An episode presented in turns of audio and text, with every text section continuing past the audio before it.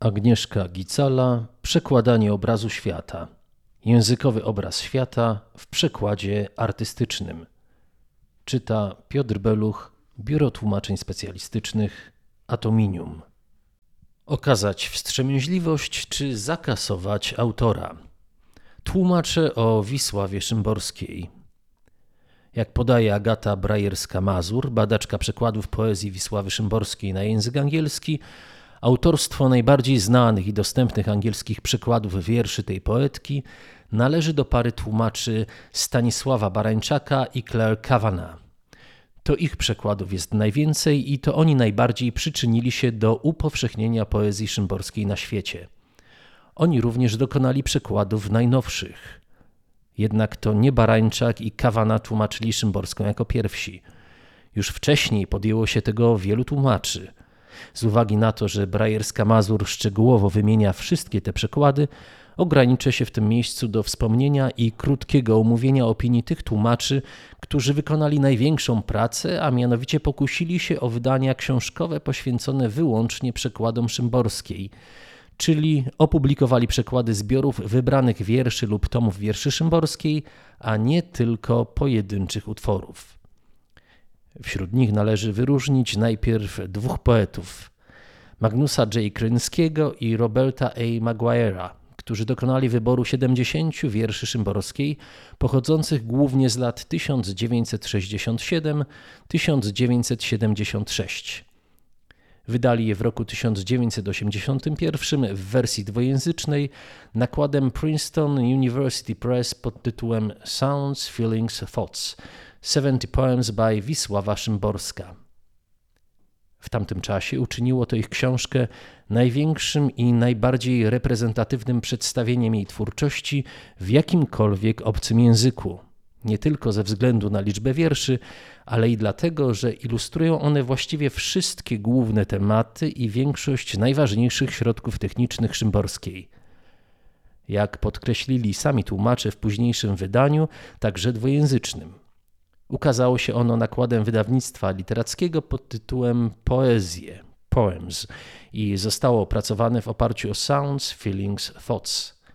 W zawartym w nim posłowiu Kryński i Maguire wypowiadają się obszernie o poezji szymborskiej, zauważając, że wyróżnia się ona zachwycającą wynalazczością i bogactwem wyobraźni oraz umiarkowanym optymizmem, odróżniającym ją od twórczości współczesnych polskich poetów, przez co udaje jej się osiągnąć równowagę między sceptycyzmem a podziwem. Autorzy posłowia podkreślają, że raczej nie mamy tu do czynienia z poezją kobiecą, jako że brak u Szymborskiej emocjonalizmu, sentymentalizmu czy zmysłowości. A temat miłości pojawia się bardzo rzadko.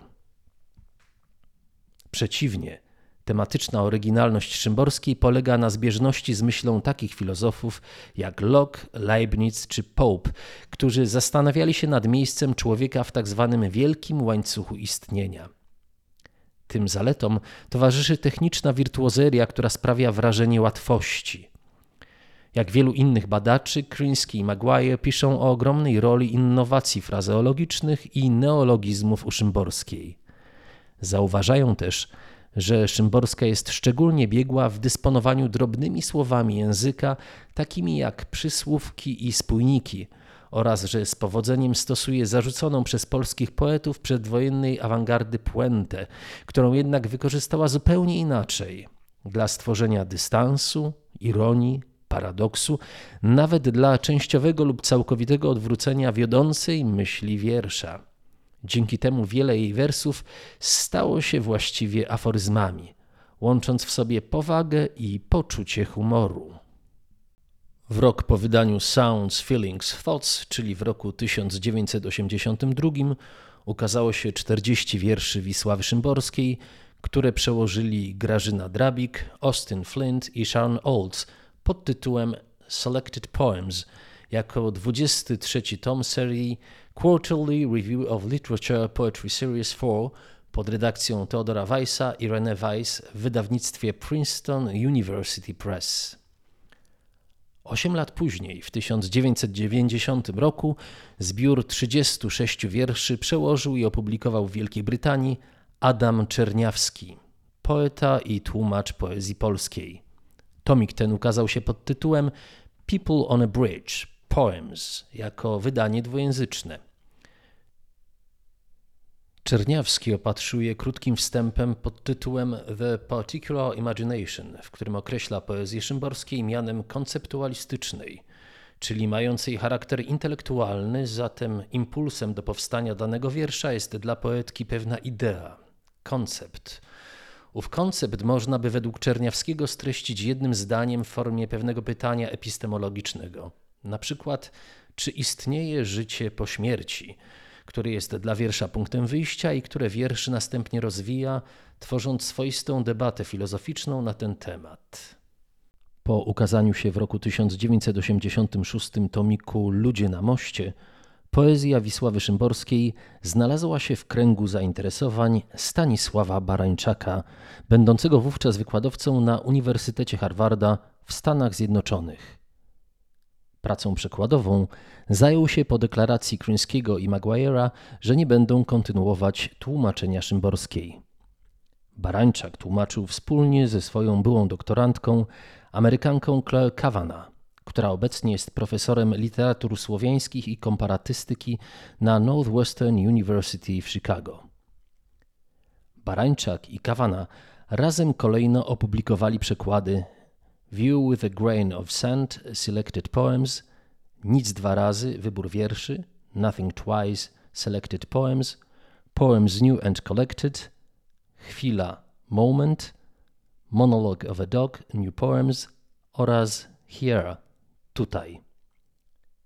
Nazwisko samej Kawana figuruje pod dwujęzycznym wydaniem tomu Tutaj, Here, New Poems, który ukazał się nakładem wydawnictwa Znak.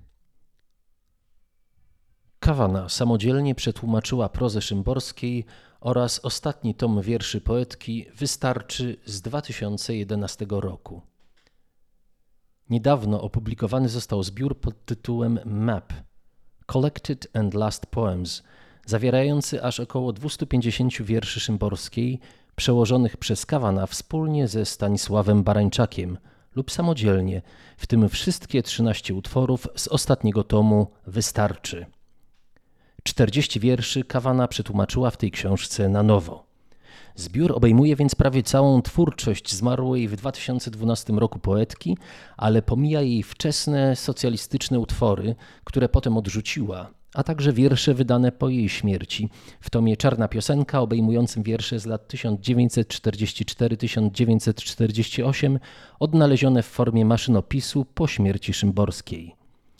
Kawana wyjaśnia, że nie chciała upubliczniać tego, czego sama Szymborska nigdy nie zdecydowała się opublikować. Ona jeszcze nie jest sobą jako poetka. W tych wierszach o osobistych doświadczeniach i o wojnie są rzeczy, których by nigdy potem nie zrobiła. Nobel dla tłumaczy. Tak z okazji wydania Map Collected and Last Poems Podsumował tę ogromną pracę przekładową amerykański pisarz i tłumacz z polskiego i rosyjskiego Richard Laurie w artykule dla dziennika The New York Times.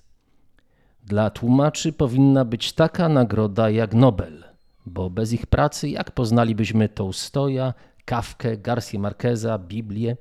Gdyby istniała taka nagroda, to tłumacze Szymborskiej, Stanisław Barańczak i Claire Kawana otrzymaliby ją od razu. Rzućcie okiem na każdy wers cytowany powyżej. Wydaje się, jakby każdy z nich narodził się w języku angielskim. Zarówno Stanisław Barańczak, jak i Claire Kawana poświęcili się nie tylko samej pracy przekładowej, lecz także obszernie wypowiadali się na temat poezji Wisławy Szymborskiej i procesu jej tłumaczenia. Barańczak relacjonuje to m.in. w eseju Amerykanizacja Wisławy albo o tym, jak z pewną młodą Kalifornijką tłumaczyłem głos w sprawie pornografii, opublikowanym w 1992 roku w książce Ocalone w tłumaczeniu. Szkice o warsztacie tłumacza poezji z dołączeniem małej antologii przekładów. Szymborska osiąga najświetniejsze efekty, gdy zakotwicza obraz poetycki lub sytuację liryczną jednocześnie w podłożu codziennej zwyczajności czy utartego obyczaju. i w podłożu zamaskowanego żartu językowego, który tę zwyczajność swoim nieoczekiwanym humorystycznym sensem rozsadza niejako od zewnątrz. Barańczak pisze to w odniesieniu do wiersza Nadmiar z tomu Ludzie na moście. Wskazuje tu na trudność przekładu frazeologizmu orzeszki ziemne, wynikającą z jego aktualizacji, czyli udosłownienia w kontekście astronomii, ale tę uwagę rozszerza na całą poezję szymborskiej. Znajduje się w jej pisarstwie idealna równowaga banalności i odkrywczości, codzienności i niezwykłości, potoczności i poetyckości tego, co się mówi i jak się mówi, której tłumaczowi nie wolno naruszyć. W posłowiu do wspomnianego wyżej zbioru Nic dwa razy, wybór wierszy Nothing Twice Selected Poems, notabene będącym dwujęzyczną wersją artykułu pod znamiennym tytułem The Reluctant Poet w The New York Times Book Review z dnia 27 października 1996 roku, twórczość Wisławy Szymborskiej określa Stanisław Barańczak jako przykład triumfu jakości nad ilością. Poetka napisała niewiele wierszy, dlatego że nie pisze wierszy nieistotnych. Każdy jest skonstruowany niezwykle precyzyjnie, tak by pogodzić bezkompromisową głębię myślową z całkowitą przystępnością. Szymborska zadaje w wierszach pytania równie naiwne jak te, które zadaje na co dzień szary człowiek, każdy z nas. Mistrzostwo tej poezji polega natomiast na tym, że w procesie dopytywania się poetka posuwa się znacznie dalej, niż potrafiłby to uczynić szary człowiek. Przemawia klarownie i logicznie, a jednocześnie prowokuje czytelnika zaskakującym rozwinięciem danej myśli lub pytania. Współpracująca z Barańczakiem, poetą i krytykiem literackim władającym polszczyzną jako językiem ojczystym, Claire Kawana wnosiła do pracy przekładowej odmienne atuty. Będąc Amerykanką i osobą, która język polski nabyła w sposób świadomie wyuczony, miała możliwość czynienia szczegółowych spostrzeżeń odnośnie do odmienności polszczyzny oraz wychwytywania pewnych niuansów językowych, które odsłaniają się przed dociekliwym obcokrajowcem. Kawana pisze więc o cudownym darze mimikry językowej, dzięki któremu Szymborska tworzy rozmaite stylizacje, w jakie obfituje zarówno historia naturalna, jak i ludzka, oraz rozbuchane gry językowe, rozciągając do granic możliwości polską morfologię, na przykład wierszu Kobiety Rubensa z tomu Sól.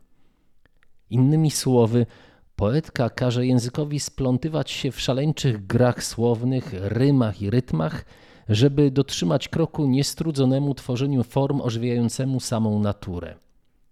Kawana zauważa też w języku angielskim brak tak fantastycznego repertuaru głosek syczących, wykorzystanego na przykład w wierszu Koloratura, także w tomie Sól. W miesiąc po śmierci poetki Claire Kawana opowiadała, jak Szymborska zmieniła całe jej spojrzenie na świat, widzenie rzeczy, nawet zwykłego guzika i wspominała – Sądzę, że miałam olbrzymie szczęście, że natknęłam się na taką poetkę dzięki Stanisławowi Barańczakowi. Dzięki Szymborskiej widzę świat innymi oczami, bo pisała świat tak, że nie można już na niego patrzeć tak jak zawsze. Pisała między innymi o drobiazgach. Napisała krótki, śmieszny tekst o guzikach. Dzięki Wisławie inaczej widzę nawet guziki. Miała wyjątkowy dar – Przejawiał się on z jednej strony wielkością, a z drugiej skromnością. Była jedną z moich najbardziej ulubionych poetów na naszej planecie, a jednocześnie moją przyjaciółką. Efekty strategii translatorskiej Barańczaka i Kawana niejednokrotnie krytycznie oceniała Agata Brajerska-Mazur, posługując się zaproponowaną przez siebie metodą kateny, polegającą na zestawianiu komentarzy i interpretacji narosłych wokół tekstu oryginału, by wyłonić z niego jego najważniejsze i ważne cechy strukturalno-semantyczne, które należy oddać w tłumaczeniu. Analiza wykazała obecność pewnych stałych tendencji w pracy tych tłumaczy. Okazały się nimi strategie przyswojenia, ulepszania utworu i poprawiania autora, m.in. za pomocą dodatkowych gier słownych i brzmieniowych, uszczegóławiania treści i pomagania w zwykle nazbyt jednokierunkowej interpretacji utworu. Innymi słowy, przekłady Barańczaka i Kawana zdradzają skłonność do komplikowania i przedobrzania tekstu. Jako efekt starań, by poezja Wisławy Szymborskiej była w przekładzie nie mniej błyskotliwa niż w oryginale. Na język angielski Wisławę Szymborską przekładała także Joanna Trzeciak, która wykłada na Kent State University w Ohio i tłumaczy m.in. poezję polską i rosyjską. Za przekład wierszy Tadeusza Różewicza otrzymała w 2012 roku w USA prestiżową nagrodę Found in Translation. Jak wspomina w wywiadzie dla Cosmopolitan Review, pierwsze wiersze, które przekładała w swojej karierze tłumaczeniowej, były autorstwa Wisławy Szymborskiej. Porównując swoją pracę nad twórczością dwojga polskich poetów, Trzeciak wskazuje, że zarówno Szymborska, jak i Różewicz to poeci uniwersalni. Oboje potrafią dotrzeć do każdego. Różnica jest taka, że Szymborska czyni to zwykle na sposoby, które są mniej zależne od odniesień kulturowych i intelektualnych. Różewicz nawiązuje do filozofii Huma, Kanta, Lichtenberga, Niczego, Wittgensteina, a to często wymaga przypisu. Do wyróżniających cech poezji szymborskiej Joanna Trzeciak zalicza również m.in. oszczędność i elegancję, uznając je za istotne dla tłumaczenia. W uwagach od tłumacza zamieszczonych na początku wydania wierszy szymborskiej w swoim przekładzie Joanna Trzeciak określa tę poezję jako oszczędną i prostą, pisaną potocznym językiem, ale także wykorzystującą różnorodne rejestry. Szymborska subtelnie podważa utarte znaczenie idiomów i ma łatwość tworzenia neologizmów. Tłumaczka postawiła sobie za cel nie tylko zachowanie tych pozornie nieprzetłumaczalnych cech, oprócz tego kierowało nią pragnienie, by zachować konotacje – co czasem zmuszało do dość trudnych wyborów translatorskich. Na pytanie, po czym poznać dobry przekład, Joanna Trzeciak odpowiada: Zwykle da się rozpoznać natchnione tłumaczenie. Wiesz, kiedy coś jest dobre, kiedy czujesz, jak po plecach przechodzi ci dreszcz, kiedy wiersz naprawdę cię porusza, nawet w przekładzie. Tłumacz może sięgnąć po coś, co w języku źródłowym nawet nie byłoby możliwe a czai się w języku, na który przekłada w języku docelowym. Natchnione przekłady czynią maksymalny użytek z możliwości ekspresji istniejących w docelowym języku i kulturze. Tłumaczone dzieło przestaje być tylko przekładem, a staje się dziełem sztuki. Taka odpowiedź podkreśla twórczą rolę dobrego tłumacza jako artysty wykorzystującego bogactwo języka docelowego. Można stąd wnioskować, że według tej tłumaczki dobry przekład ma żyć własnym życiem, ponieważ stanowi byt równoważny z oryginałem. Z drugiej strony Joanna Trzeciak zwraca uwagę na to, by zachować styl szymborskiej, przede wszystkim unikając zbyt sugestywnych rozwiązań. Wspominając swoją pracę nad wierszem Przylot, Trzeciak daje bardzo istotną wskazówkę odnośnie do warsztatu tłumacza – Dotyczy ona wstrzemięźliwości, czyli dbałości o to, by nie przedobrzyć, dlatego przytoczę ją w całości. Kiedy przekładałam przedostatni wers tej strofy, sławiący pióra jako godne pawilonu w Muzeum Wszechrzemiosł, miałam ogromną ochotę użyć słowa wing, skrzydło, zamiast pawilion, aby przedłużyć to anatomiczne widowisko. Czasami jednak w obliczu pokusy należy okazać wstrzemięźliwość, a przynajmniej ostrożność, to jest przyjrzeć się rozmaitym rozwiązaniom, które autor miał do swojej dyspozycji. Wyrażenie skrzydło muzealne występuje w języku polskim równie często jak museum wing w języku angielskim, a przecież poetka nie zdecydowała się z niego skorzystać. Próbowałam się domyślić przyczyny takiej decyzji. Wkrótce odkryłam – że oba słowa, polskie pawilon i angielskie pavilion, wywodzą się z łacińskiego papilio.